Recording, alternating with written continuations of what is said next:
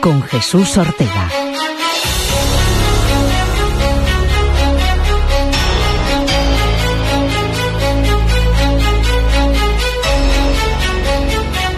¿Qué tal? Bienvenidos una semana más a El Dragón Invisible aquí en Radio Castilla-La Mancha.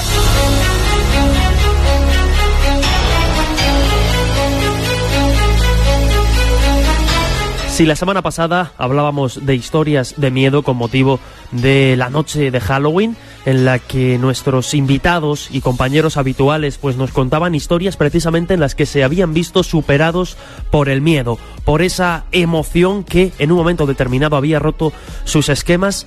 Hoy vamos a hablar de uno de esos temas que lejos de historias de fantasmas o de ovnis, que en ocasiones pueden ser terroríficas, hoy vamos a hablar de un tema que, insisto, sí que da miedo, de la más pura realidad. Podríamos denominarlo como conspiraciones reales.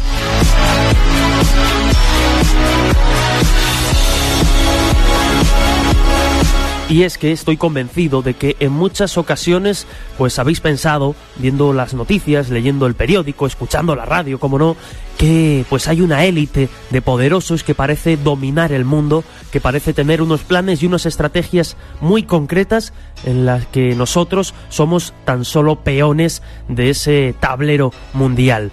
Pues nuestro invitado de esta semana, un invitado de nivel, un invitado que de verdad maneja información interesante y que nos puede abrir los ojos en un momento determinado, pues con él vamos a hablar de diferentes asuntos. Vamos a hacer un barrido de cantidad de temas, desde la guerra del futuro hasta las fake news, las falsas noticias o las falsas aplicaciones de móvil que manipulan o que pueden llegar a manipular nuestra opinión y con ello nuestras, eh, nuestros intereses, nuestras motivaciones, nuestras emociones también.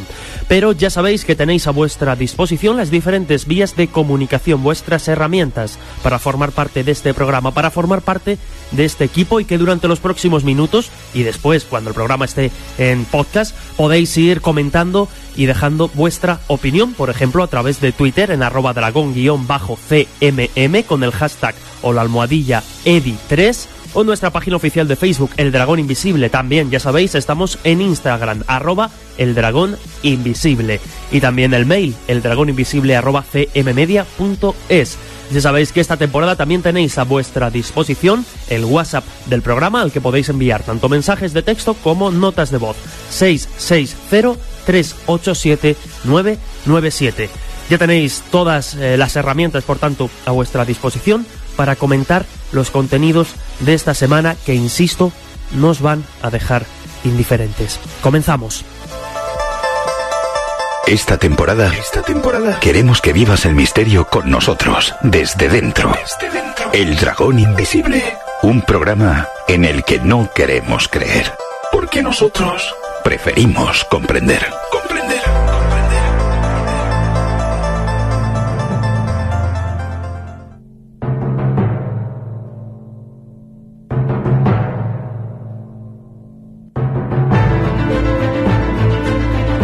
Decía el cardenal Richelieu que en cuestiones de Estado, el que tiene el poder tiene generalmente la razón, y el que es débil, a duras penas puede evitar estar equivocado, según la opinión de la mayoría. Por ello, es fundamental analizar los factores que determinan el verdadero poder de un Estado.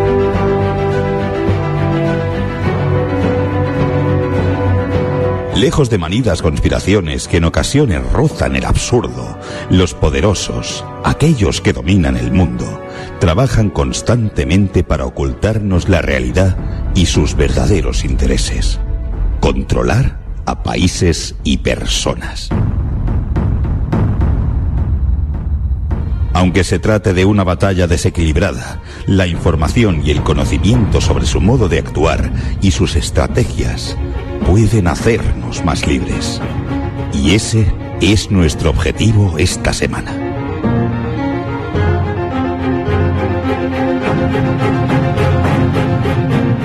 Hablaremos con alguien que conoce a la perfección los elementos del poder mundial y las claves geopolíticas. ¿Qué papel juegan los ejércitos a día de hoy? ¿Cómo serán las guerras del futuro? ¿Debemos estar preparados para un enfrentamiento entre superpotencias? ¿Cómo ha cambiado el espionaje y la comunicación estratégica con las nuevas tecnologías?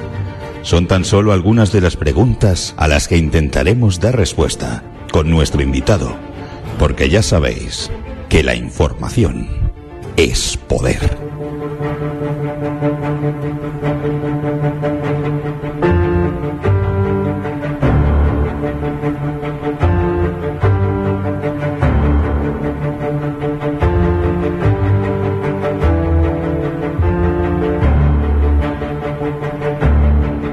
Llama la atención cómo determinados asuntos calan hondo y parecen tocar determinadas teclas muy concretas. Parece que cuando se habla sobre el poder, sobre cómo nos dominan, sobre cómo nos manipulan, algo se nos trastoca por dentro. En ocasiones nos distraemos con conspiraciones absurdas y creemos estar accediendo a una verdad secreta, prohibida, cuando en realidad estamos prestando atención a algo sin apenas relevancia, mirando en la dirección equivocada mientras que los poderosos trastean a sus anchas sobre el tablero del mundo en el que somos simples peones. Quizás por eso, cuando nos muestran que nuestras sospechas son tan solo la punta del iceberg y lo hacen con un lenguaje claro, y la información que confirma esas conspiraciones reales, abrimos los ojos. El anterior libro de nuestro invitado, Así se domina el mundo, se convirtió en un auténtico éxito editorial. Personalmente, llevaba tiempo sin encontrarme una situación parecida, en la que cantidad de personas de toda clase y condición llevaban en sus manos este ensayo. Pues bien, esta misma semana llegaba a las librerías El Dominio Mundial, un trabajo en el que se detallan cuáles son los instrumentos que se emplean para lograr ese predominio planetario. Su autor es el coronel del Ejército de Tierra y diplomado del Estado Mayor, Pedro Baños. Es hoy uno de los mayores especialistas en geopolítica, estrategia, defensa, seguridad, terrorismo, inteligencia y relaciones internacionales. Ahí es nada. Quizás por eso su nombre sonó fuerte para el cargo de director de Seguridad Nacional del nuevo gobierno formado hace tan solo unos meses. Una campaña de desprestigio, que él mismo denominó como un asesinato social, pareció impedir que se consumase aquel nombramiento. En cualquier caso, hemos estado con él y hemos hablado de esto y de mucho más, tal y como adelantábamos en la introducción que hemos preparado esta semana. Si os parece, os dejamos con esta entrevista que os adelanto nos dejará indiferentes.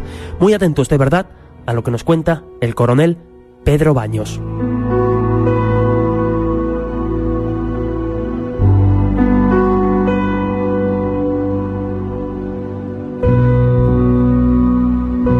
Bueno, sin caer en conspiraciones de, de baratillo, existe una realidad que se nos oculta pues a la gran parte de, los ciudadanos, como, como se afirma y como se muestra en este nuevo libro. Absolutamente. En el libro yo lo que reflejo son, son realidades. Como yo digo, no creo en teorías de la conspiración, sino en realidades de la conspiración, porque eso es el mundo en el que nos estamos moviendo. Actualmente lo que pasa es que se hace de un modo tremendamente civilino a través de los medios de comunicación, de las redes sociales, de la mensajería instantánea, cómo nos manipulan, cómo nos condicionan, y algo muy importante, porque al final se trata de que movilizando o manipulando nuestras emociones, al final consiguen que variemos nuestras decisiones. Esa es la clave, la palabra emociones y decisiones. Todo se trata de buscar imágenes que nos afecten, que repercutan directamente en nuestros sentimientos y muchas veces es una, una forma de nueva esclavitud, porque lo que están haciendo es mandándonos mensajes que nos llegan directamente al corazón, pero sin pasar por la cabeza. No tenemos tiempo de racionalizarlos, de analizarlos, de reflexionar sobre ellos. Y al final es una manera de condicionarnos absolutamente nuestras vidas, nuestros modos de, de, conducirnos, de actuar, y eso no deja de ser una manipulación total. Y hablando de uno de los temas o del tema central que, que estructura el, el, nuevo libro, El Dominio Mundial, editado por Ariel, eh, ¿qué es el poder? ¿Y qué elementos entran en juego? Porque hay una serie de elementos que va desarrollando en esos diferentes capítulos. Al final el poder es imponerse sobre los demás. Que la voluntad de uno sea la que movilice la voluntad de los demás. Es decir, dominar completamente el, el, modo de actuar del prójimo. Ese es el verdadero poder. Ese poder nos lo da el dinero. El dinero, recordemos, que permite comprar bienes, servicios y voluntades. Y lo estamos viendo, los casos ahora mismo tenemos bien claro, el de Arabia Saudí, por ejemplo. Cómo se compran incluso a países prácticamente enteros. Claro, ese es el verdadero poder, el, el dominar, el, el ejercer esa influencia sobre todo el entorno que nos rodea Y de eso hay unas estrategias que lo que básicamente ponía en el primer libro. Y en este segundo lo que hablo es de los elementos, con qué instrumentos, con qué herramientas ejerce ese poder. Y hablamos de la economía fundamental, pero también de la diplomacia, que es importante. Y se habla muy poco de ella. Pero por supuesto de los servicios de inteligencia. Hay países, grandes potencias, que tienen miles de personas dedicadas a estas funciones, ya no solamente en el ámbito físico, cada vez más también en el ciberespacio, los ciberespías, que también ejercen esas labores de propaganda, de desinformación y de manipulación, de guerra psicológica en definitiva. Otro de esos elementos que aparecen señalados y desarrollados en, en el libro es el de los ejércitos. Y ese capítulo se inicia con una pregunta que parece que en ocasiones está muy de moda o se utiliza mucho y es si siguen siendo realmente útiles o necesarios los ejércitos.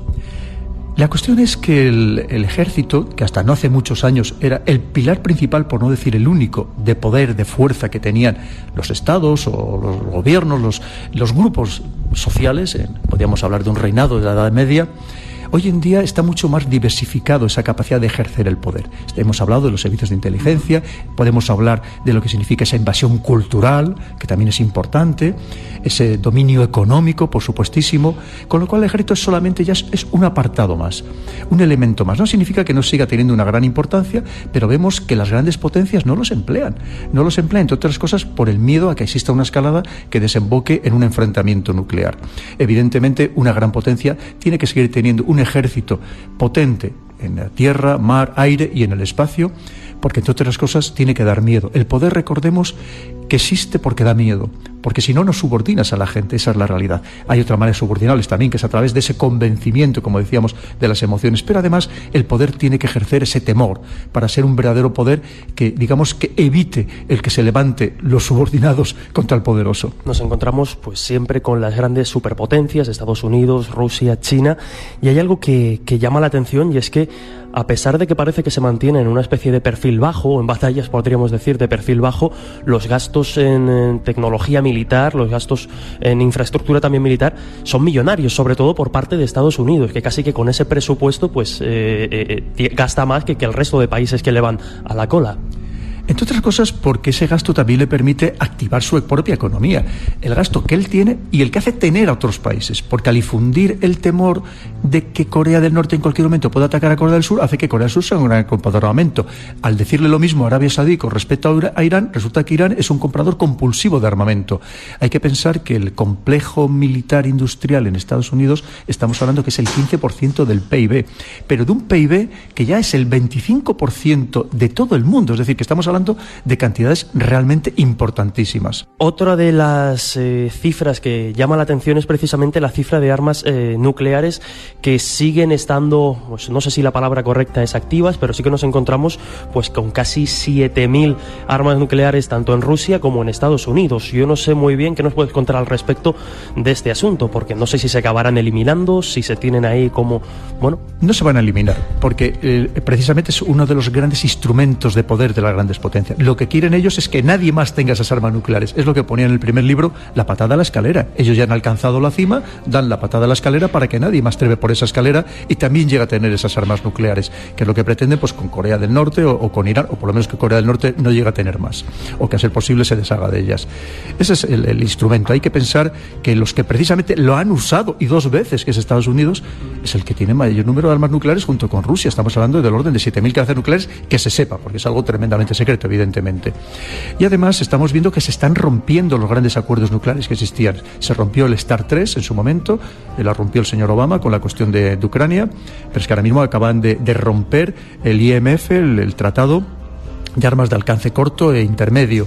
Quiere decir que estamos en una situación realmente delicada. Y sobre todo, de lo que nos habla, que yo pongo en el libro, es de las armas nucleares tácticas, que serían probablemente las que con mayor probabilidad se utilizaran en un escenario de combate futuro. ¿De qué estaríamos hablando cuando hablamos precisamente de estas armas nucleares tácticas? Son armas que tienen un gran efecto con lo mismo que tiene el resto de las armas, las armas, las, explosiones, es decir, los térmicos y los mecánicos, pero que el efecto radiactivo se intenta que sea lo menor posible para que el terreno que ha sido afectado pueda ser ocupado con la mayor rapidez. Es decir, estamos hablando de un arma de una bomba, por así decirlo, tremendamente potente en el apartado convencional de efectos térmicos y mecánicos, pero que tenga lo menos posible de radiación, como digo, para que el terreno se pueda ser ocupado. Hay otro tipo de armas, eh, se habla de armas nucleares de los países pobres, como son las armas biológicas, las armas químicas, y que también, lógicamente, suponen un, gran peligro y están ahí, sobre ese tablero mundial y bélico, podríamos llegar a decir en algún momento, para implementar el terror. Como ponía el primer libro, eh, todo grupo humano intenta ser el ganador. Si no tiene la fuerza que tiene el poderoso, pues intenta hacerlo a, través de la simetría.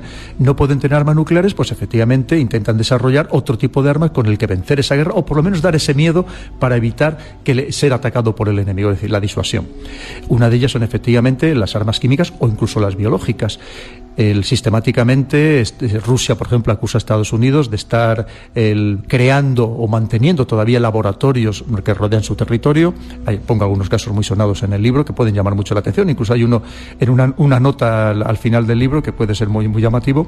Claro, y con lo cual quiere decir que ya no solamente son los pequeños países, sino que probablemente los grandes países todavía siguen desarrollando este tipo de armas. Porque además son armas el que muchas de ellas proceden de uso binario, es decir, de que es uso civil, pero que inmediatamente se puede transformar en un breve plazo en uso militar, lamentablemente, por supuesto es un tema muy delicado, y luego además pues, que prácticamente se pueden construir en cualquier laboratorio medianamente avanzado. Hay otro concepto que llama mucho la atención y que parece eh, utilizarse para eximirse o para eh, quitarse responsabilidades de encima y sería el de la privatización de la guerra. Y vemos que va más, no se está reduciendo, es más, ahora mismo se está también barajando la posibilidad de, de hacer una gran privatización de la guerra en Afganistán nuevamente. El, claro, ¿qué sucede? que teniendo en cuenta que los estados, en teoría, tienen que someterse a las leyes y usos de la guerra, básicamente los convenios de Ginebra y La Haya, porque solamente les afecta a los estados que lo han, lo han firmado y ratificado, lo que hacen es que utilizan otros, otros instrumentos que no les afectan estas leyes. Y además, con una opacidad tremenda, en la mayoría de los casos la pertenencia es de grupos de capital riesgo, muy difícil saber quién es el propietario último, muy relacionados, además suelen estar ubicados en paraísos fiscales, en fin, todo un entramado para que no se sepa el, quién es el propietario, para que al final no haya responsabilidad por parte de nadie. Y lo estamos viendo que ya no solamente es como conocíamos Estados Unidos, que los emplea con profusión en los escenarios en su momento de Irak, donde llegó a haber más personal contratado que militares en, en activo, allí en el, destinados en, en, Irak, pero también vemos que incluso pues, otros países se van apuntando a ese carro. Hablo, hablo, de Rusia, hablo de China, que a lo mejor son casos menos conocidos. Y para que los oyentes tengan también una idea, ¿qué clase de servicios ofertan este tipo de compañías militares privadas? Porque hay de todo tipo. Sí, si hablemos el, el espectro un poco más grande, que serían las compañías, las compañías mil, militares y de seguridad privadas, ahí hablamos de, de todo espectro. Pero si hablamos de compañías militares privadas, hay que pensar que estamos hablando de combate. Claramente ya no estamos hablando de dar seguridad, no estamos hablando de funciones de inteligencia, estamos hablando de funciones de combate. Y es lo que realizan. En muchos casos no significa que vayan a combatir directamente, están preparados para combatir, en algunos casos realizan labores de instrucción, labores de protección, por ejemplo, altas personalidades del país donde actúan, pero también en algunos casos claramente son acciones de puro combate. Y yéndonos un poco al escenario del futuro, hablas también precisamente del desarrollo de, robots militares en los que se está invirtiendo gran cantidad de presupuesto y que pueden ser pues una revolución. Hay que pensar que la tecnología lo que va a imponer es en muy poco tiempo que la guerra esté totalmente robotizada. Digo, digo, robotizada, digo en tierra, en el mar, bajo el mar, en el aire, en el espacio, va a estar todo robotizado. Y claro, con todos los problemas que eso significa. Porque no es lo mismo combatir viendo prácticamente a los ojos al enemigo, o que si le disparas la sangre también te, te, te salpique a ti, claro que estar combatiendo a miles de kilómetros de distancia. La empatía es cero. Es de, hay que pensar que si la guerra por sí es, no es humana, todavía se va a deshumanizar muchísimo más con esta guerra a distancia y robotizada. Al final alguien pagará las consecuencias que seremos el resto de los seres humanos.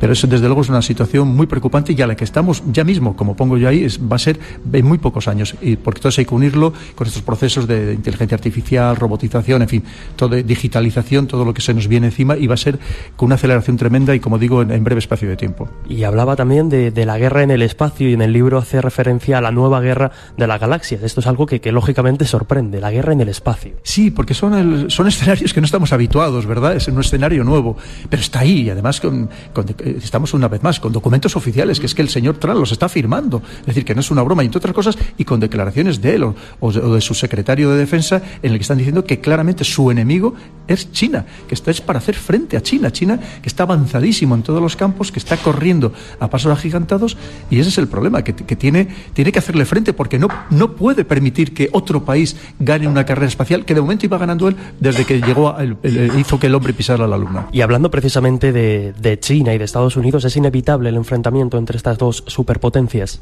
Yo sí lo veo. Si atendemos a la historia, hay que pensar que es cuestión de tiempo. De momento hay una guerra cada vez más acentuada, más enconada, eh, económica, pero antes o después va a degenerar en una guerra de otra naturaleza, porque si siga, China tiene que seguirse por necesidad expansionándose y llegará un momento que Estados Unidos no le permita expansionarse. De momento Estados Unidos, lo que yo creo que está haciendo, el ejemplo que yo pongo, es que se está eh, retrotrayéndose como si fuera un muelle para coger fuerza y volver a saltar, para volver otra vez a intentar reconquistar el poder que sobre todo a partir de 1991 tiene en todo el planeta una vez que desaparece la Unión Soviética.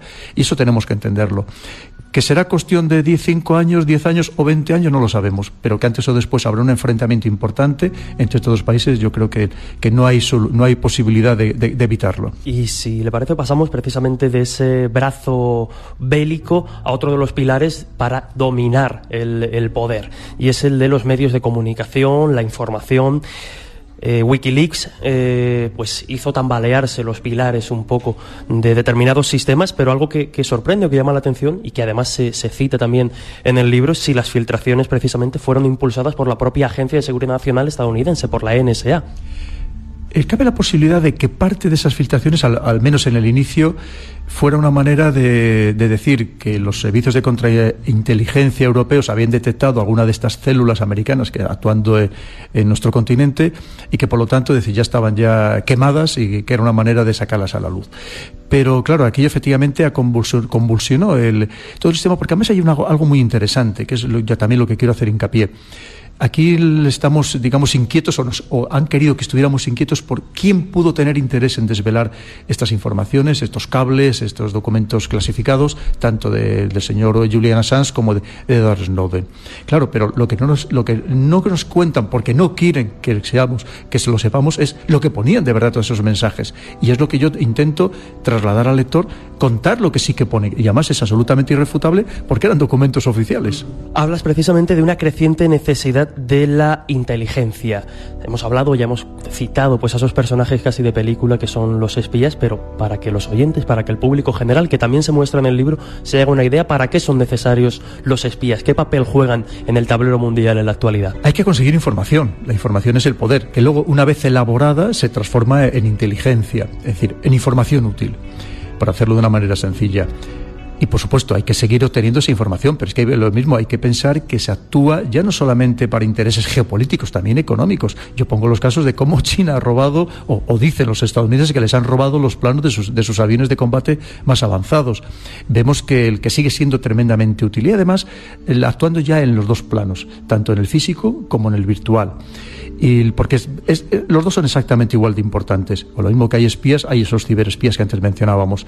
Y luego además, claro, es que hoy en día mm, ya no solamente se trata también de, robar, o eso, también esas acciones que se hacen, como comentábamos, de desinformación, de guerra psicológica, de manipulación mediática, y todo eso también se hace en el ciberespacio, porque todo nos condiciona, todo lo que vemos en Twitter o todo lo que vemos en Facebook, parece que aquello sea palabra divina y no es así. Alguien, alguien está interesado en crear todo aquello para crearnos una línea de pensamiento. Y precisamente eh, por entrar un poco en el asunto del ciberespionaje, con la llegada de las nuevas tecnologías, pues lógicamente todo avanza, todo evoluciona y estamos hablando de cómo a través de esas plataformas que, como bien señala, pues van condicionando las mentalidades, las opiniones del gran público, Claro, es increíble o casi de película pensar que alguien está trabajando precisamente en que a través de esas redes sociales pues nos estén manipulando, pero realmente hay, eh, podríamos decir, operaciones destinadas a ese, a ese sentido. Sin duda. Es más, con los datos que nosotros aportamos, como yo pongo ahí, en esa economía de la atención, que tratan de que además estemos el mayor tiempo posible en las redes, está todo, todo está totalmente organizado y pensado. Con esos datos que nosotros aportamos, a partir de ese momento a nosotros nos llega una información condicionada a lo que va a ser lo que nuestras creencias para precisamente terminarnos de condicionar. Es decir, no todos lo que vemos en Facebook o vemos en Twitter lo vemos todos igual nos llega la información ya perfectamente cocinada para nosotros, para, para nuestros gustos, porque es una manera también, como digo, determinados de condicionar. Y hablando precisamente del espionaje en Facebook, en Twitter, en diferentes redes sociales, ¿cómo nos espían a través de Internet? Porque yo no sé si nos espían o en cierto modo nos dejamos espiar al aceptar la cantidad de condiciones que, que aceptamos pues al entrar a ese tipo de redes sociales. Yo creo que nadie las lee en su totalidad, vamos. Y además es que tienes dos opciones. Dices, lo puedes leer en su totalidad, no me gusta y no me conecto. ¿Quién hace eso? ¿Quién no se conecta? Hoy en día prácticamente nadie. lo primero es que no se, no se leen y el que las lee dice, bueno, mira, ¿qué voy a hacer? Si total, me van a espiar de todas maneras y al final pues eh, nos convertimos, como yo pongo, en esclavos complacientes, sin lugar a dudas, porque además en esclavos que trabajamos para, para otras personas, que no sabemos quiénes son, a los que aportamos datos con lo cual ellos, ellos obtienen dinero, ganan dinero, y en cambio nosotros lo hacemos con alegría. Es verdad que, por supuesto, Internet nos sirve también para nuestro día a día, pero tenemos que ser plenamente conscientes de que todo lo que transmitamos, sea por escrito o sea oral, por el, de modo electrónico, todo es susceptible de ser interceptado, ser escuchado y ser grabado. Eso tenemos que ser conscientes de ello. Eso nos obliga casi casi a, vivir o actuar en las redes sociales como si estuviéramos en un gran hermano, constantemente observados y que esa información pues que estamos transmitiendo a través de las redes en un momento dado, quién sabe, puede llegar a ser utilizada en nuestra contra. ¿Cómo podemos protegernos o qué podemos hacer para protegernos? Yo pongo el ejemplo de, de que como estamos en nuestro, en nuestro móvil y a lo mejor estamos solos en una habitación y aquí nos da sensación de soledad, de aislamiento, de protección social, claro, empezamos a poner barbaridades. O cosas que a lo mejor nosotros nos arrepentiremos de ello poco tiempo después o años más tarde, muchos años más tarde. Y por eso yo pongo que tenemos que actuar no por lo que somos hoy, sobre todo los jóvenes, sino pensar los jóvenes en lo que vais a ser el día de mañana, lo que queréis ser. O que no sabéis lo que, lo que queréis ser ahora mismo, pero no sabéis a dónde podéis llegar. Porque alguien puede utilizar, y lo estamos viendo, tenemos casos muy recientes, incluso en España, de cómo mm, cosas que habían pasado hacía 10 años, pues de repente salen a la luz. Pues pensar, el que ahora mismo es un estudiante, pero que el día de mañana puede tener un cargo político importante o ser directivo de una empresa, pues algo que le puede salir. Por lo tanto, hay que, hay que ser tremendamente prudente. Pero ya no solamente en la calle, ya no solamente hablando en un bar, incluso en tu propio domicilio. Recordemos que ya hay dispositivos que te permiten espiar en tu propio domicilio. Llegará un momento que es que ni duchando nos vamos a poder tener cierta intimidad, ¿no? Eso tenemos que ser conscientes de ellos. Y por lo tanto, yo, eh, ya que me permite recomendarlo, diría, actúa siempre en todo momento como que alguien te estuviera grabando, porque la realidad es que alguien te puede estar grabando. Desde luego es, es como mínimo inquietante.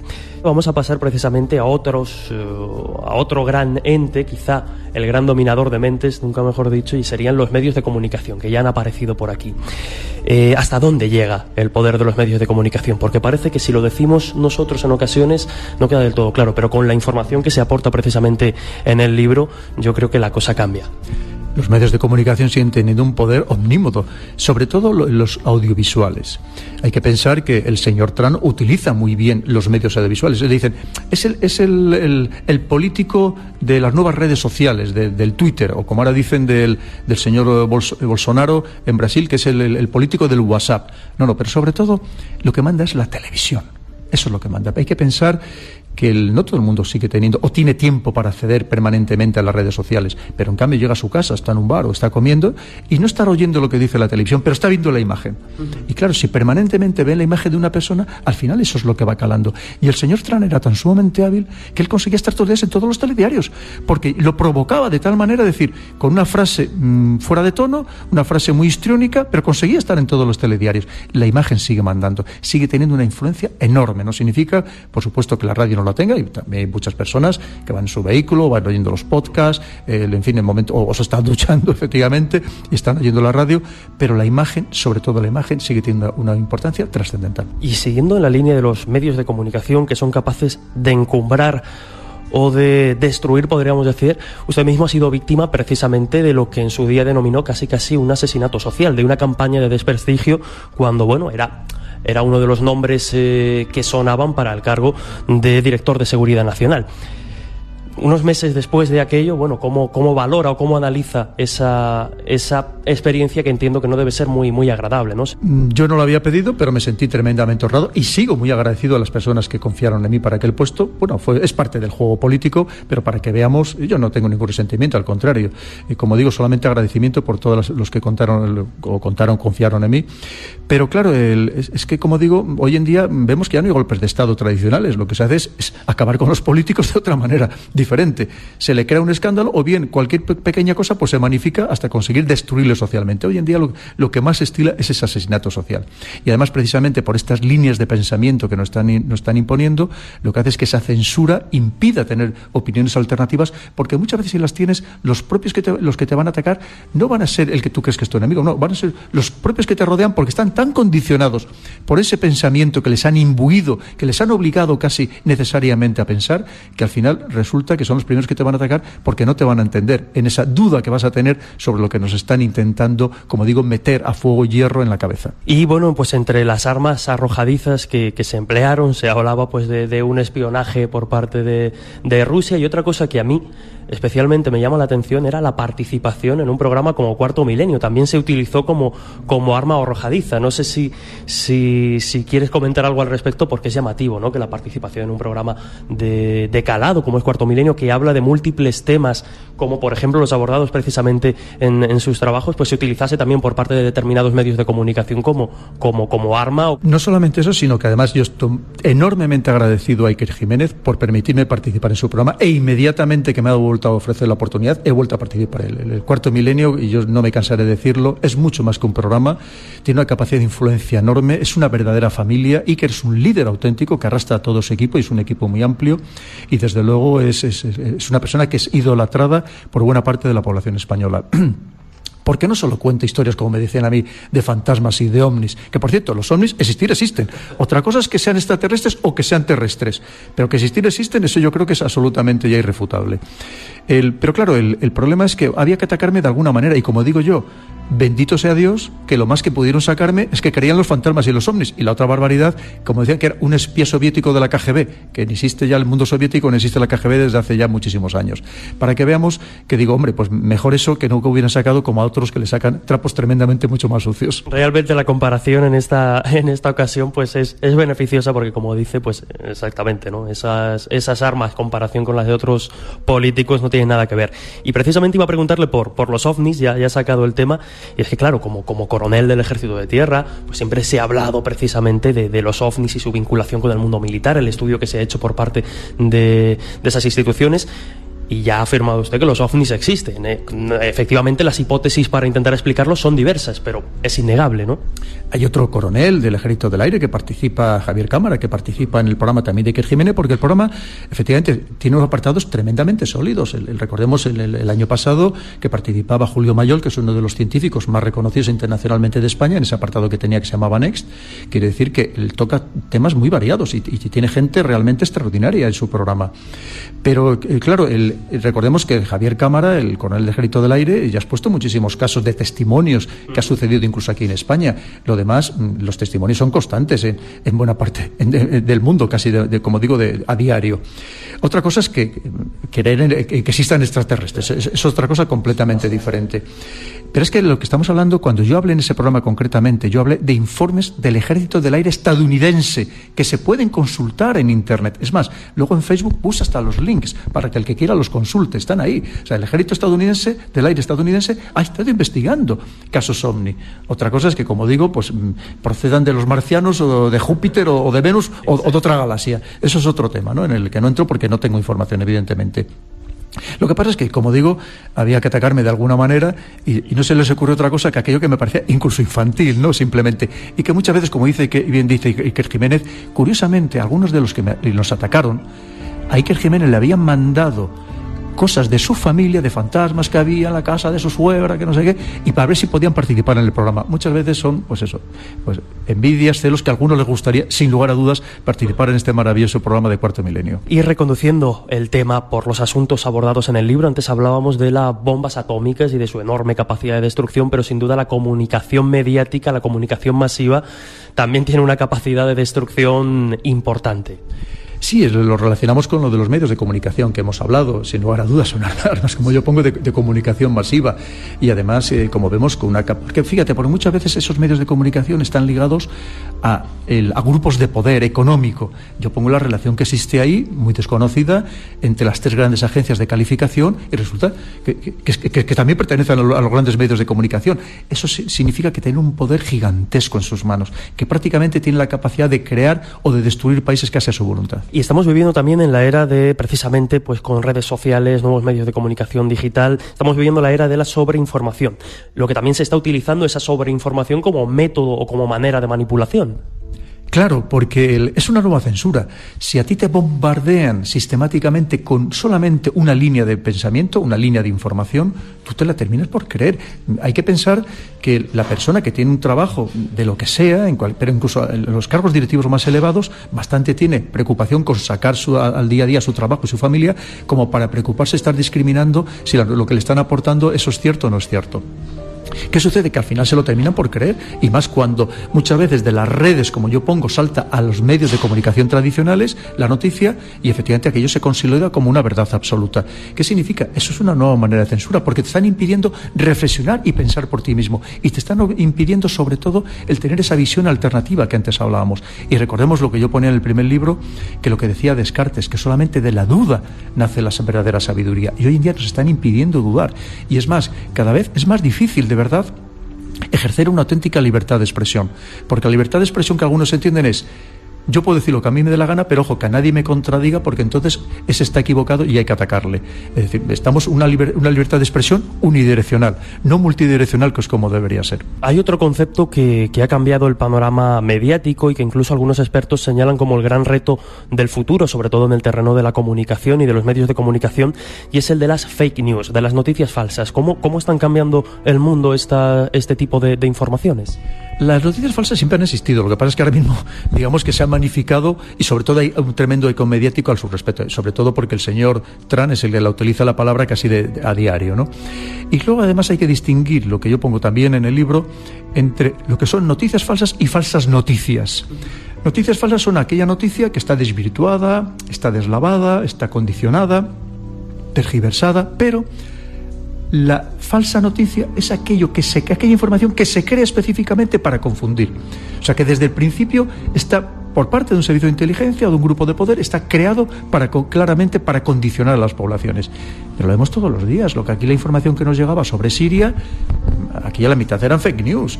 Pero de casi todo lo que nos llega, incluso lo que nos llega también aquí del señor Trump, también está muy condicionado. Nos, nos llega una visión muy parcial de lo que realmente significa el señor Trump en el conjunto de Estados Unidos.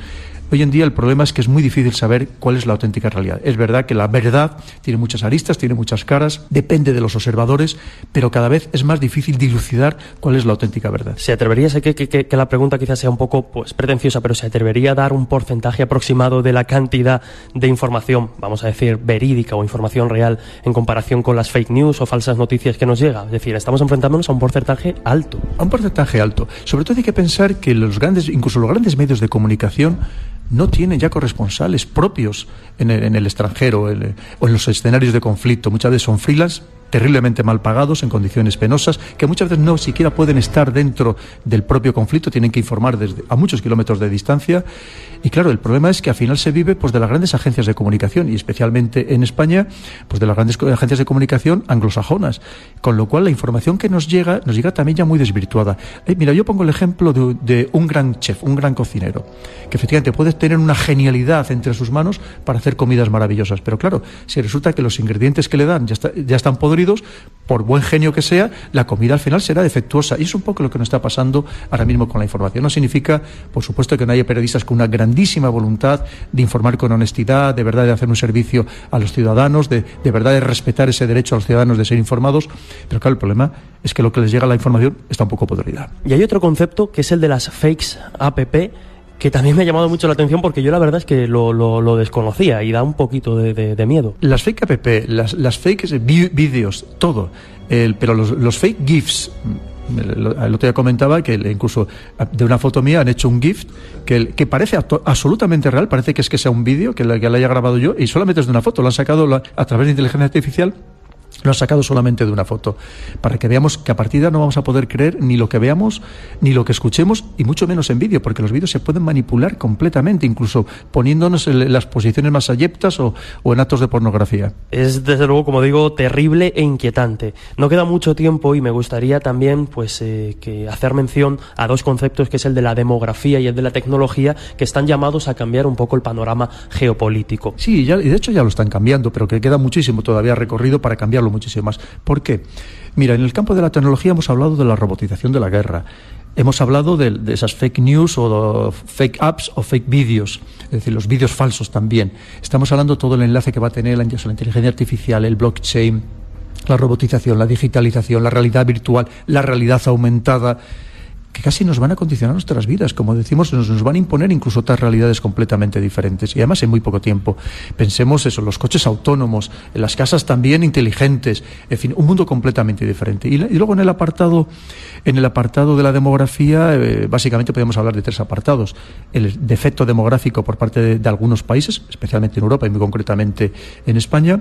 Por otro lado, el crecimiento desmesurado que tienen demográfico. Todavía algunos países que a lo mejor eh, nosotros no podemos comprender precisamente por nuestro decadencia demográfica y por otro lado, claro, relacionado precisamente ese exceso con todos los movimientos migratorios que lo podríamos enlazar incluso con el cambio climático que también va a generar eh, todavía más movimientos migratorios masivos.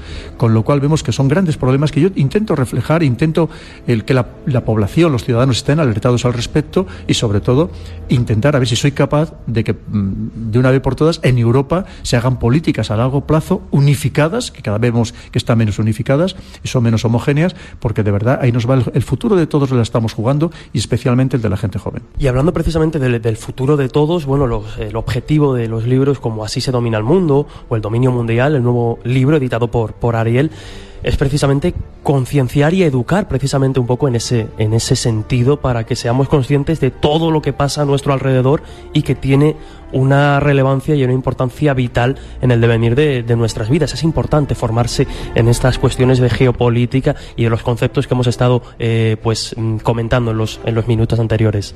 Todo lo que pasa en el mundo, todo absolutamente nos afecta. Si mañana hay una crisis mundial que no sabemos si empezar otra vez en Estados Unidos, en China o, o dónde, lo cierto es que nos va a afectar y de modo instantáneo, de inmediato, y por lo tanto tenemos que estar alertados. Es verdad que los lectores del primer libro, muchos me decían, me ha creado desasosiego, me ha quedado inquietud, y sobre todo porque claro, al conocer los problemas se les está casi obligando a implicarse en buscar soluciones.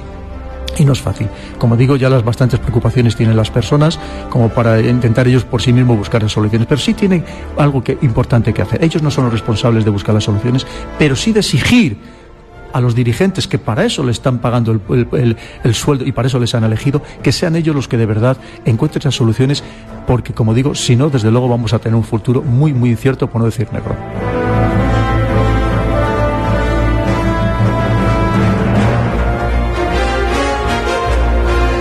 Coronel Pedro Baños, muchísimas gracias por atendernos y muchísimas gracias por hacer esa divulgación pues a través de, de, los libros, a través de los medios en los que participa, para que seamos un poquito más conscientes y no sé si un poquito más libres. Muchísimas gracias. Muchísimas gracias a vosotros y siempre a vuestra disposición.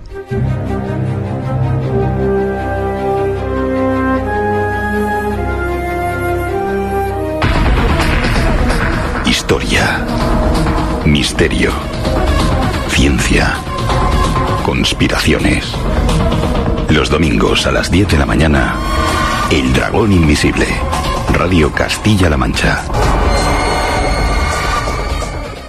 Los vinos de Valdepeñas dicen, cuentan y enseñan.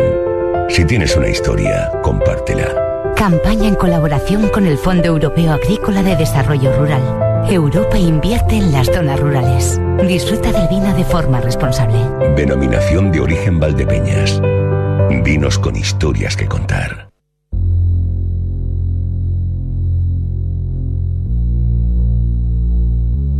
Vive el misterio de forma diferente. En Radio Castilla-La Mancha, El Dragón Invisible, con Jesús Ortega.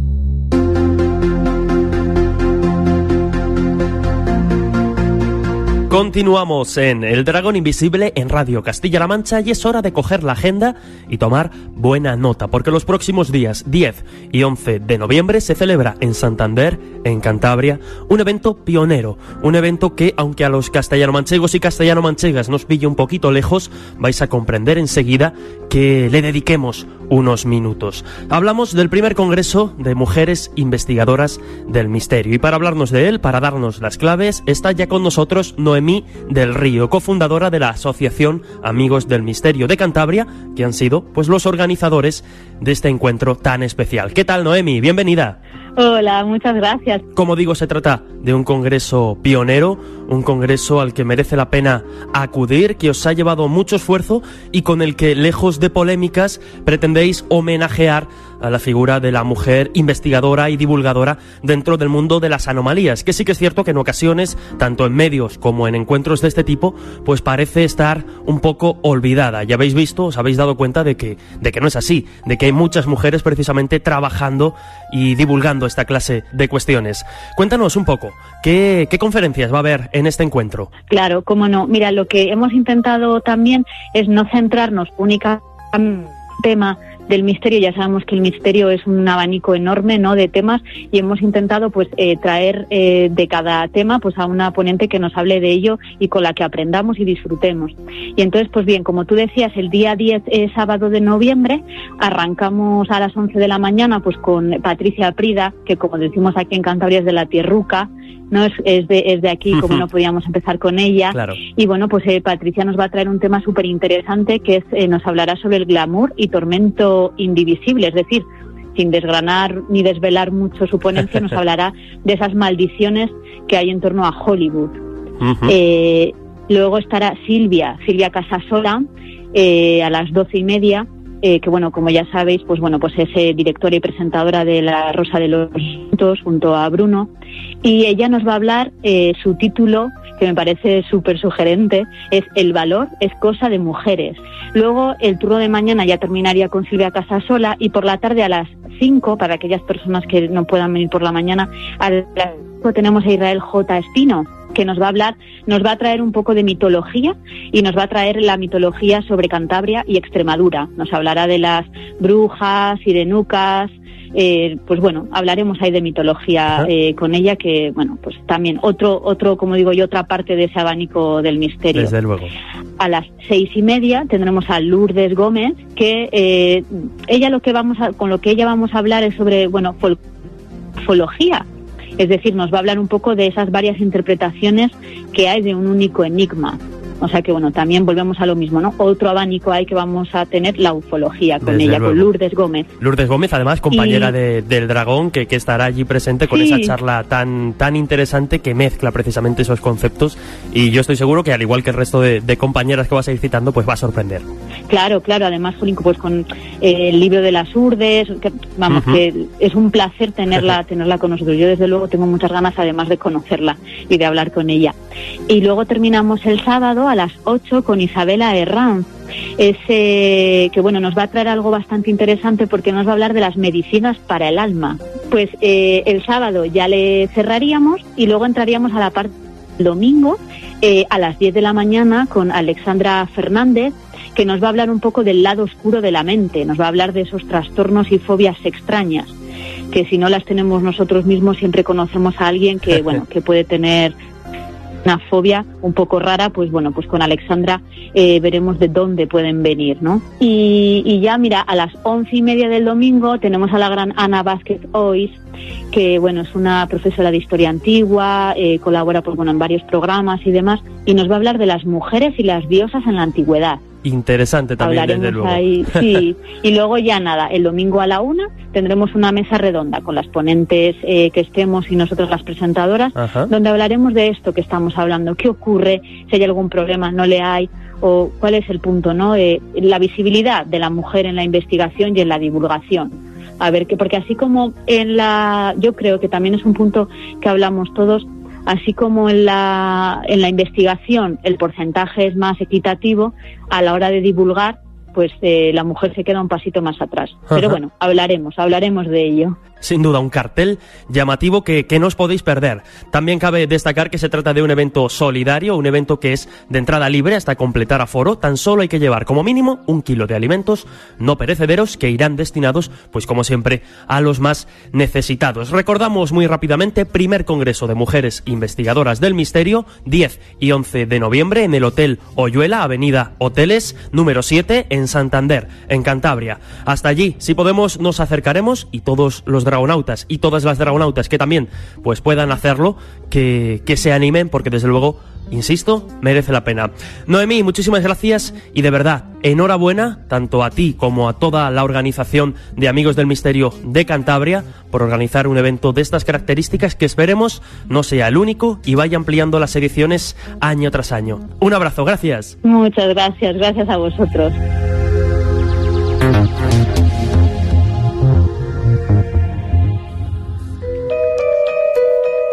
Descarga todos nuestros programas a través de iVoox, iTunes y www.cmmedia.es.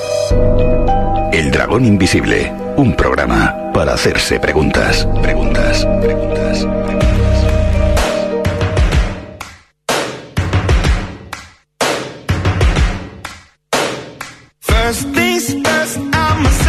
Y nos despedimos una semana más, como siempre, ya sabéis, con el deseo de que hayáis disfrutado de esta hora de radio y de que hayáis aprendido. Hoy el tema, desde luego, duro. Insisto, para mí, de los que dan miedo, esas conspiraciones reales, esas que están ahí y que en ocasiones pues no les prestamos demasiada atención, quizá precisamente por no aterrorizarnos y por no vivir con la presión de que en cierto modo estamos siendo dominados.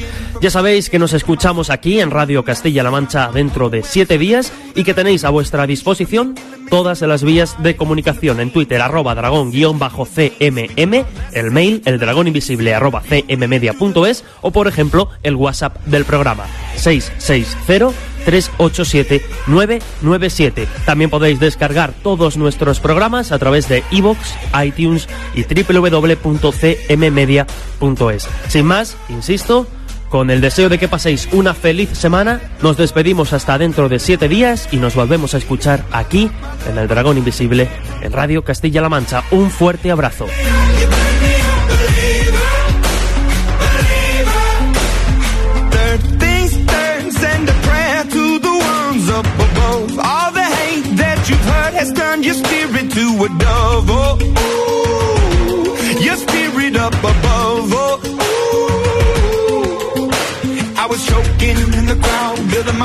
Up in the cloud, falling like ashes to the ground. Hoping my feelings they would drown, but they never did. Ever lived, ebbing and flowing, inhibited, limited till it broke up when it rained down. It rained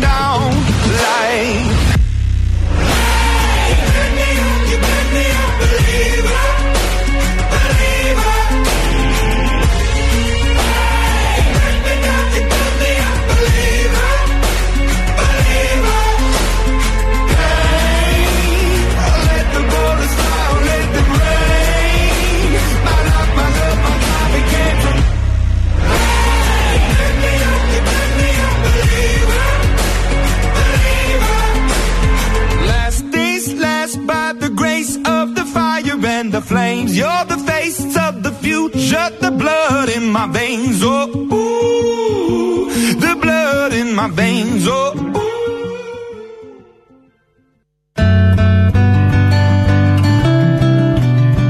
CMM Play es la plataforma digital de Castilla-La Mancha Media.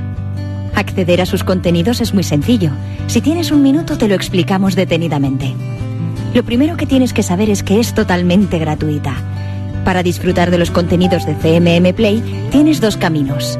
Acceder con cualquier navegador de Internet tecleando www.cmmplay.es o descargarte las aplicaciones para móviles y dispositivos Android o Apple buscando en los stores CMM Play, todo junto. Una vez instalada la aplicación en tu dispositivo, bienvenido. Ya estás en CMM Play. Ya eres player. Y si lo que buscas es darle al play para ver nuestras retransmisiones en directo, también es muy fácil. En este caso es necesario registrarse en la plataforma creando un usuario mediante un correo electrónico o tu cuenta de Facebook.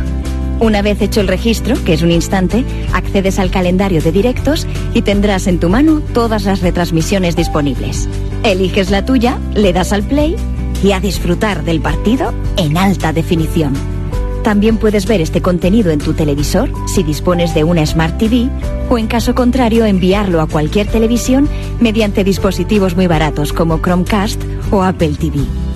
Te recomendamos que te vengas lo antes posible a CMM Play, además de porque disfrutarás de mejor calidad que en otras plataformas, porque los partidos que emitimos en directo dejarán de estar disponibles muy pronto en Facebook y YouTube y solo se podrán ver en CMM Play. CMM Play, la nueva plataforma digital de contenidos de Castilla-La Mancha Media. Yo ya soy player. ¿Y tú?